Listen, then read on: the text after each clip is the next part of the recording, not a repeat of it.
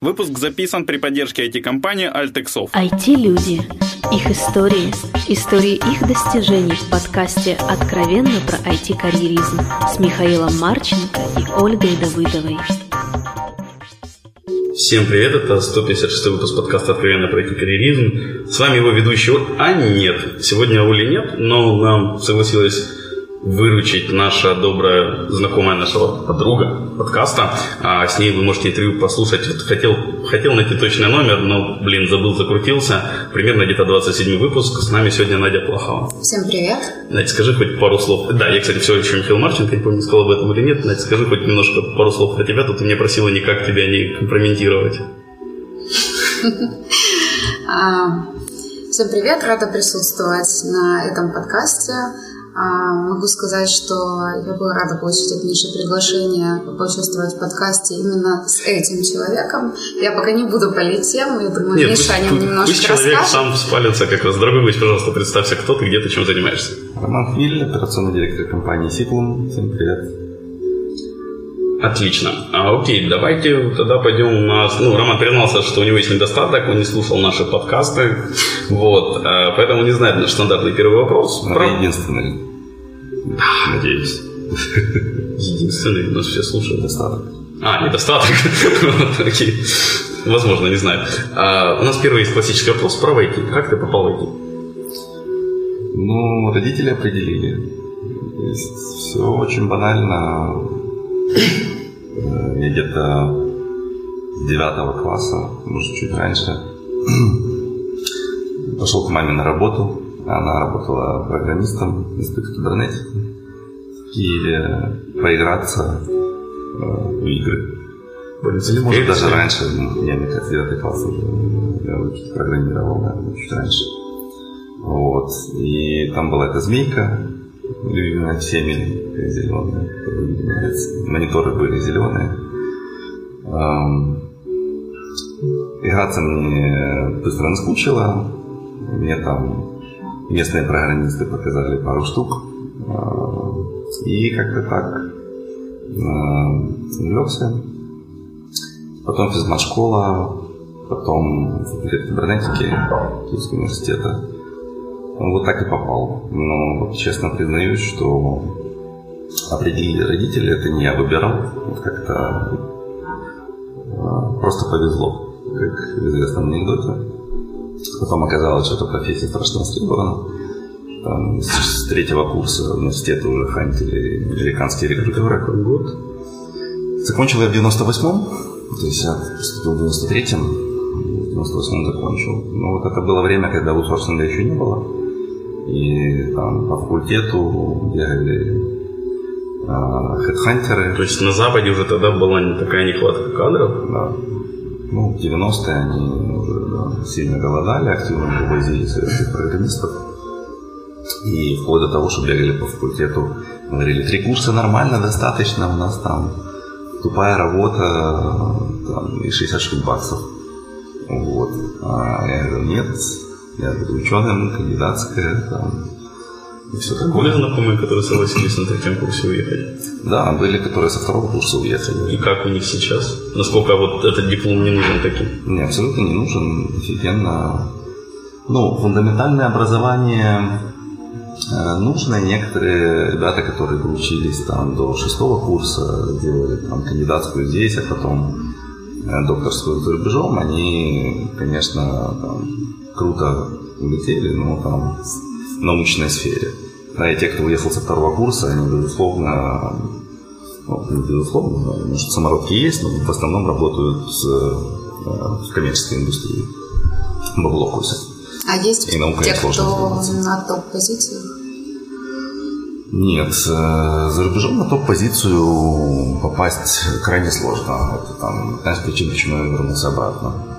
То есть там своих хватает, конкуренция очень высокая. Из иммигрантов, э, ребят, которые в первом поколении миграции залезли куда-то высоко, это по пальцам пересчитать. Такие люди есть, я их видел. Потом, когда я заканчивал MBA здесь, в Меделянке, э, нас возили там на тур по американским компаниям две недели. Мы тоже встречались там в Канаде э, с мигрантами, которые там один энергетическая компания рулит, второй банком крупным. И это два украинца, которые в первом поколении, там уже было 65 лет, а 70. Вот они первое поколение, которые были из Украины, и вот достигли таких позиций. Но в большинстве своем там сложно вылезти на позицию менеджера, не говоря уже о выше. Третье поколение иммигрантов чего-то достигает. То есть это инвестиции во внуков. Первое поколение редко достигает того же социального уровня. То есть ты предпочел инвестировать в себя, а не во внуков? Да. Это эгоизм чистой воды. Окей, и то есть ты после шестого курса, насколько я понимаю, передумал защищать кандидатскую и все такое? А, ну, у меня там, да, в третьем курсе соблазняли, на четвертом курсе соблазняли, на пятом я на самом деле пять лет учился. И на пятом я закончил, пошел работать в Миротех, 200 баксов своим дружбаном. А потом через два месяца перешел в Проминвестбанк на 300 баксов. Мне когда сейчас наши менеджеры приходят и говорят, блин, прикинь, взяли студента, хорошая работа, мы такая крутая компания, а он через три месяца сбежал. Вот подонок. Я говорю, вы вспомните себя там, э, в этом возрасте. 50 баксов решали все. Он говорит, там зарплата повышается на 30%, тут ничего не удержишь. Ну, кстати, порог вот э, компенсации нематериальных мотиваторов где-то по HR науке 20%. То есть, если человеку предлагают больше, чем 20%, его уже не удержит ни хорошая компания, ни хороший начальник. Эм, то есть, деньги, деньги, да. А вот до 30% повышения человека можно удерживать всеми остальными плюшками. Да, вот я ушел в Проминвестбанк, э, там было 300 баксов. Эм, Теперь-то заживем. Да, и при стипендии 30 долларов получать 300 баксов казалось. Ну, стипендии были очень маленькие. Да нет, я просто помню, что у меня у брата в 90 он 97 выпуска школы, то есть это 8 9 ну, была стипендия 40 гривен, что такое. Или это, а, да, даже курс, Даже... наверное, 2 доллара. Ну, в смысле, 2 гривны доллар. Да, да, то есть э, можно сейчас там ну, все, я окей, вспомнить да. историю, пересчитать, но стипендии были очень маленькие. А дальше вроде бы зарплата нормальная, но быстро понимаешь, что 300 баксов вот взрослой жизни. Ни квартира, ни машина не светит. А это ж время, когда девушек девушка непостоянная, все время меняется. Это страшные затраты. В общем, решил я съездить на три месяца. А, там был проект как раз. Мне сказали, так, не хочешь ехать на постоянку? Ладно, вот есть проект, там 3-6 месяцев. А, приедь, отработай, там, посмотришь. Я думаю, ну, что не посмотреть на какую-то интересную страну. Ну, вот так 6 месяцев превратились в 4 года. То есть я туда поехал на проект, Прошло 6 месяцев, я понял, что купленная спортивная машина в кредит. Мигрантам кредиты давали? Да, это якорь. А, сейчас расскажу про кредит, тоже интересная история. И дальше я вот 4 года, у меня был план вернуться обратно, но я потратил еще 3 года, чтобы вернуться. Кредиты давали, при том, что в Штатах э, людям без кредитной истории не дают ничего. Но при этом был хитрый банк, который сидел на территории вот этой телеком-компании, где я работал. И он понял, что айтишники, айтишников безработных нет. Если его увольняют, он там через две недели находит работу, а обычно быстрее. И он выдавал любым айтишникам вот для, для банка было достаточно того, что тебя взяли на работу на айтишную позицию. Все, вот тебе бабло. Как спортивная машина? Ну, жалею, что не привез сюда с собой. Ну вот продал их на эти деньги. Там запустили бизнес. А, ну, четыре года за нее выплачивать было не жалко. То есть, ну, то, а, я насколько понял, ты все же хотел вернуться раньше. Но четыре года это держало. Вот, вот стоило оно того или нет? Не, ну, держало не только это, то есть понятно, что я мог ее в любой момент продать, погасить кредит и вернуться просто голой задницей. Поэтому надо было еще что-то скопить. А, и 60 штук казались большими деньгами. Но по факту, когда живешь в Штатах, у меня на руки оставалось там 500 штук баксов в месяц максимум. Это так, после всех обязательных выплат. А хочется еще в кино сходить, а хочется на... Ну, опять же, девушка-то что-то ему передать. на Бродвей куда-то, да, и туда-сюда. И на самом деле первый год это все было в минус. То есть у меня кредитная карточка там все пустела. Потом второй год я погасил эту кредитную карточку, потом третий год я что-то там с трудом скопил. То есть я с десяткой приехал обратно. Это еще продал машину. За 60? И... Ну, то есть машина я погасил фактически, там еще кредиты другие, которые были. И десятку скопил, приехал с ними в Украину. Еще у меня было две кредитные карточки в сумме на 10 тысяч долларов. Вот.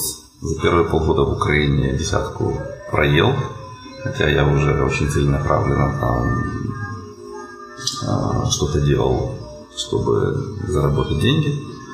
Но я приехал в Украину, понял, что на зарплату жить смысла нет. И надо делать что-то свое.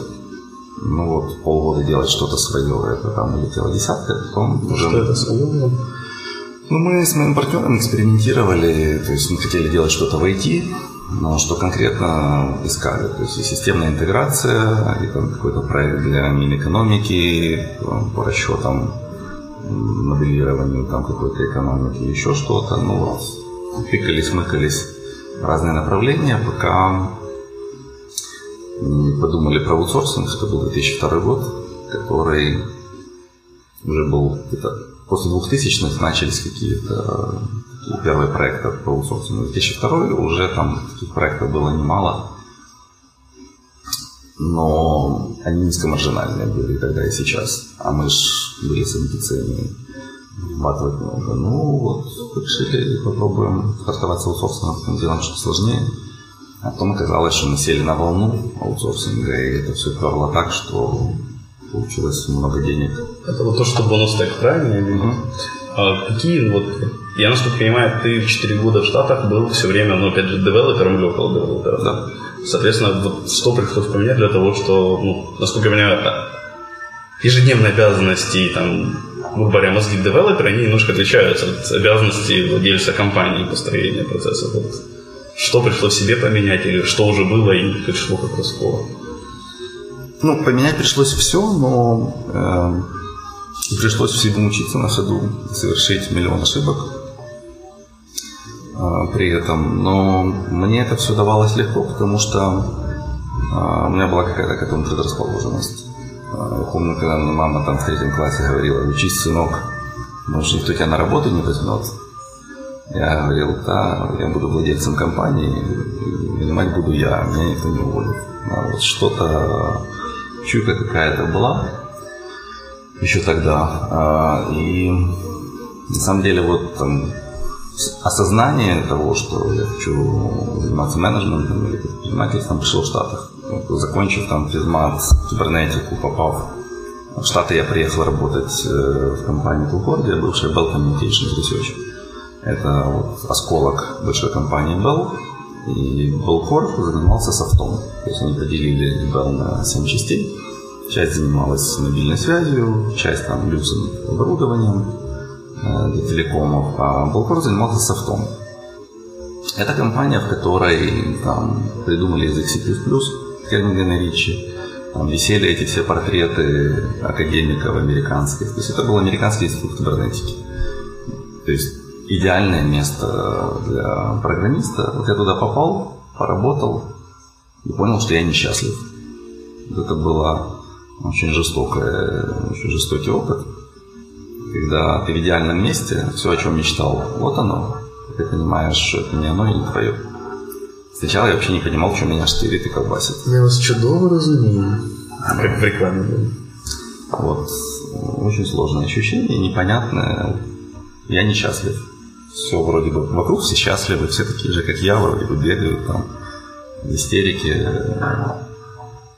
А, теоретически все хорошо практически. И вот тогда я вот там, йога началась тогда же, вот, тоже помогло остановиться, подумать, что-то осознать. Я понял, что что-то надо делать другое. Вот когда вернулся в Украину, начал заниматься бизнесом, почувствовал, что физически очень тяжело. Там знаний никаких нет, денег нет. Но морально, духовно, внутренне прет, вдохновляет. Да? Вот с тех пор я стараюсь делать то, что вдохновляет. Скажи, а ты сказал, что вот э, ты достаточно рано э, хотел и был уверен в том, что ты будешь управленцем, то есть собственной компанией. А как ты считаешь, есть ли какие-то предпосылки а, у людей к предпринимательству? Или, в принципе, каждый может, если захочет, стать предпринимателем? Какие личные качества важны? Ну, я не могу сказать, что я знал рано, да, это я там огрызался родителям, но вот теперь уже понимаю, что какая-то была внутренняя, какая чуйка прорывалась. А может ли человек стать э, не любой? Ну, вообще, если потратить 10 лет упорно чему-то тренироваться, то ты станешь там ведущим специалистом в мире в этой области. Но надо положить 10 лет и очень сильно трудиться. А, даже если у тебя нет таланта в этой области. Просто если есть талант, ты это сделаешь на одном дыхании, и 10 лет, наверное, не надо, но это будет вообще безнаглядно. Поэтому точно есть склонности, предрасположенности и таланты у человека. А если талант разложить на качества личные, то какие можно было бы выбрать качества из тех, которые помогают в этом? Ну, если говорить о бизнесе, о предпринимательстве, о менеджменте, то нужно брать, уметь брать на себя ответственность, быть лидером. Это вот основная функция руководителя. Это лидировать и вдохновлять людей вокруг тебя. А, потому что, в принципе, эти люди могут заниматься чем угодно, совершенно разными проектами. Почему они должны работать рядом с тобой, почему они должны заниматься именно этим. И часто те бизнес, которым мы занимаемся, он в определенной степени притянут за уши ну так, в кавычках, да, то есть можно было делать что-то другое, и это не очевидно, что ну, надо там продавать iPad. Можно делать студию, или, там, ну, или пойти там делать какие-то другие вещи. Поэтому нужно людей вдохновлять. А если говорить о предпринимательстве, нужно уметь рисковать. Потому что не секрет, что там из 10 стартапов выживает один. И вот ну, это очень оптимистичная цифра. Нет, не скажу, что оптимистично. Это средняя, такая среднестатистическая на масштабе. Я помню, что 3 на тысячу – это про те, которые считаются успешными стартапами. Не знаю, вот цифра венчурного бизнеса из IT, Силиконовой долины, может быть, не будем брать все бизнесы, там один из десяти. При этом э, я уверен, что если это твой бизнес и напрячься, то статистика будет лучше, потому что вот эти один из десяти – это венчурные инвесторы, которые по портфелю раскладывают инвестиции, не сильно ими занимаются на самом деле. Они такие потом сидят, что-то проросло, что-то не проросло. Конечно, помогают всем. Но если это твой бизнес, то у тебя, мне кажется, шансы выше. Ну вот, бонус тег был первым бизнесом, и он стал успешным. То есть один, но мы сильно напрягались, и это был вопрос жизни и смерти, и пути отступления нет. Это, кстати, один из способов, как достичь успеха.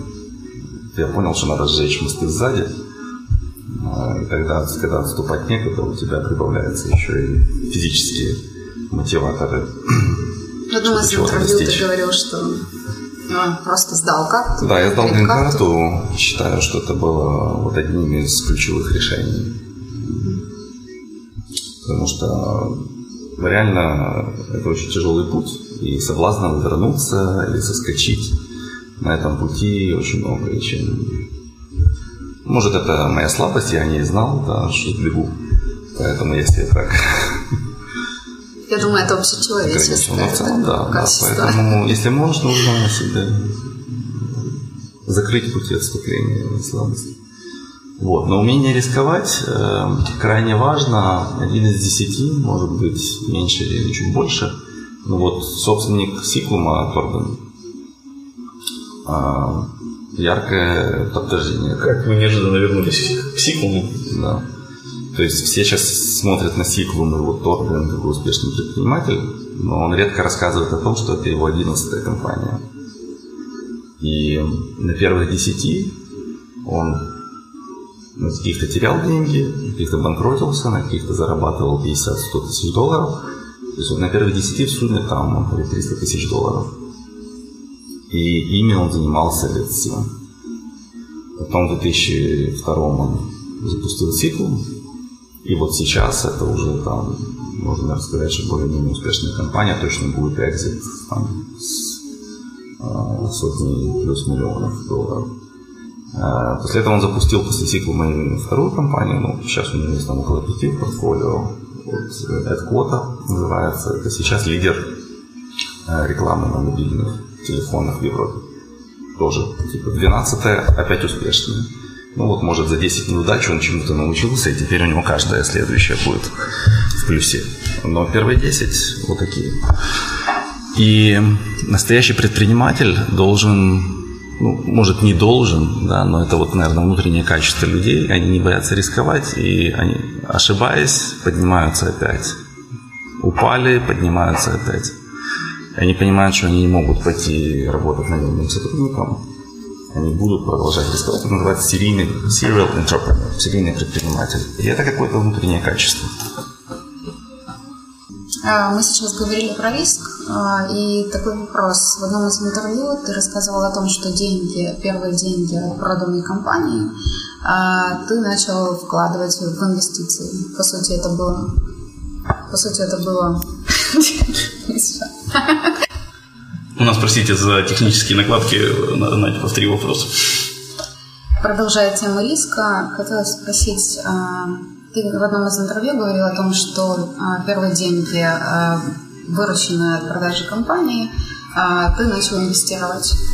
Вот, сначала это были вложения с минимальными рисками, а потом ты говорил о том, что ты уже готова к рискованным инвестициям. А, вот расскажи, с твоей точки зрения, человек, который не имеет профильного финансового образования, может ли он а, получать выгоды от подобных сделок и что ему нужно для этого? Он может, безусловно, насколько системно и успешно, это другой вопрос. Да. А, пока рынок рос, все там американские акции покупали, и все без финансового образования себя отлично чувствовали. Просто потом наступает какой-то кризисный момент, когда только такие ребята, как Сорос или Уоррен Баффет могут уловить вовремя там, что-то сделать, остальные теряют деньги. Поэтому на коротком промежутке времени заработать может любой. Я помню, когда я вернулся, ну, в втором году недвижимость была на подъеме. То есть в 2003 все подорожало в два раза, в четвертом в два раза. Мама меня пилила, говорила, когда же ты уже купишь квартиру, бомж, значит, все так прет, это же такой заработок, да, начали уже квартиры покупать, недвижимость, там вообще те люди, которые там обычно деньги хранили в банке. И я на это все смотрел и не понимал, как... Ну, то есть я приехал со Штатов в 2002 понимал, что недвижимость уже в два раза дороже, чем она должна того стоить в Киеве. Ну, сравнивая, чего она стоит там, что в Нью-Йорке, понятно, дороже, да, но сравнивая Нью-Джерси с Киевом, или там Прагу, как в Киеве может стоить больше, чем в Праге, которая там Европу круче, инфраструктура и все остальное, цивилизация. А оно дороже. Но это вопрос спроса предложения вот, на текущем рынке локальном. Ну, я решил, что я в 2002 ничего покупать не буду, подожду, пока упадет рынок недвижимости и цена будет разумной. И оно в следующие там 4-5 лет росло в два раза каждый год. И люди на этом какие-то заработали. А потом оно такие таки остановилось. И тут все потеряли деньги, те, кто а, не умеет читать или не имеет образования. Ну, надо признать, что я к тому моменту сдался, я тоже купил квартиру. То есть ты тоже потерял? Ну, то есть я купил в пятом году, к концу шестого она выросла там в два с половиной раза, и сейчас, наверное, стоит вот тех денег, за которые я ее купил. И я думаю, что она упадет э, еще больше. Ну, это можно ухаживать, но тогда не, не так сильно падает цены. Это неудачная шутка с моей стороны. Давай вернемся к твоей карьере. А, насколько понимаю, бонус трек в какой-то момент ну, ты перешел таки на работу на дядю в каком-то смысле. Вот ты сейчас только рассказывал, что нужно быть интерпренером, и как это классно. Почему что ты тогда вернулся работать на дядю и в такую глобальную компанию? Потому что я не интерпренер. Вот еще одна вещь, которую я понял, построив компанию, что больше повторять этот опыт я не хочу с нуля. А, потому что это как вырастить ребенка. Для меня сейчас там запустить стартап, это еще первые пять лет делать все самому.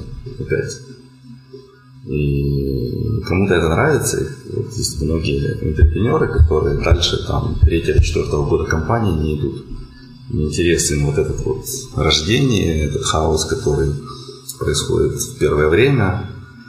Серийные. Да, им нравится заниматься всеми подряд э, и, и так далее, не структурировано. А я понял, что мне интересен масштаб, мне интересен определенный уровень зрелости. Я тоже понимаю, поработал в GlobalLogic, то есть я прошел очень длинный путь.